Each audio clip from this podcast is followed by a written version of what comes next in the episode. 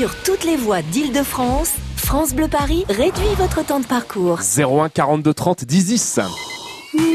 Entre 5h et 9h, dans France Bleu Paris Matin, La journée commence bien ensemble. Dans 3 minutes, 8 heures, votre journal. Et dans 3 minutes, ça y est, le bac démarre. David Kolski, vous êtes à la porte de l'établissement d'Anières sur Seine, dans les Hauts-de-Seine, devant le lycée Auguste Renoir.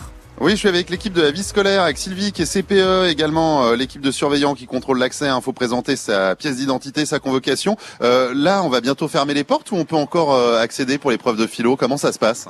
Alors, euh, au début des épreuves, euh, on a un signal de la direction qui nous dit que les épreuves ont commencé et les candidats ont euh, une heure, une heure pour accéder aux salles et au-delà d'une heure, ils ne peuvent plus accéder aux salles, ne peuvent plus passer l'épreuve. Donc, si l'épreuve commence à 8h01, la- les portes ferment à 9h01. Si les, épreuves commencent à 8h10, les épreuves, les portes ferment à 9h10. Alors là, comment on va vous prévenir? Parce que je vois pas de talkie-walkie. Euh, si, ah, vous avez, vous avez quoi là?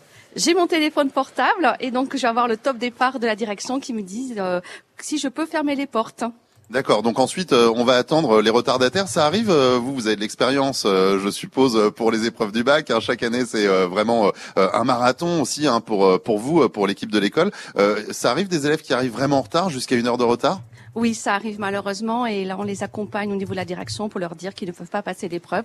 Donc c'est vraiment euh, très difficile pour eux, mais il faut il faut anticiper, il faut se préparer, il faut arriver tôt le jour du bac. Et alors, arriver euh, une demi-heure en retard, c'est un, un avantage, un inconvénient, parce que parfois, c'est peut-être parce qu'on s'est plus reposé ou qu'on a voulu se détendre, non? Non, je crois que c'est une forme de, de stress pour l'élève euh, parce que ça devient compliqué après d'arriver, de prendre l'épreuve sur le fil.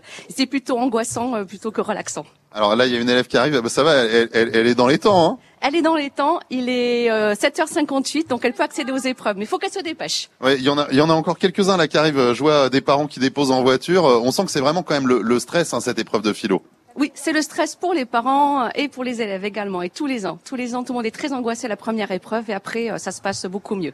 Heureusement, vous accueillez tout le monde avec euh, le sourire. Ah bah voilà, encore une élève là qui vient, qui vient de rentrer. Euh, C'est parti, bon courage à tous ceux qui passent le bac. Moi, Eh ça oui. me rappelle que des mauvais souvenirs. C'est la course.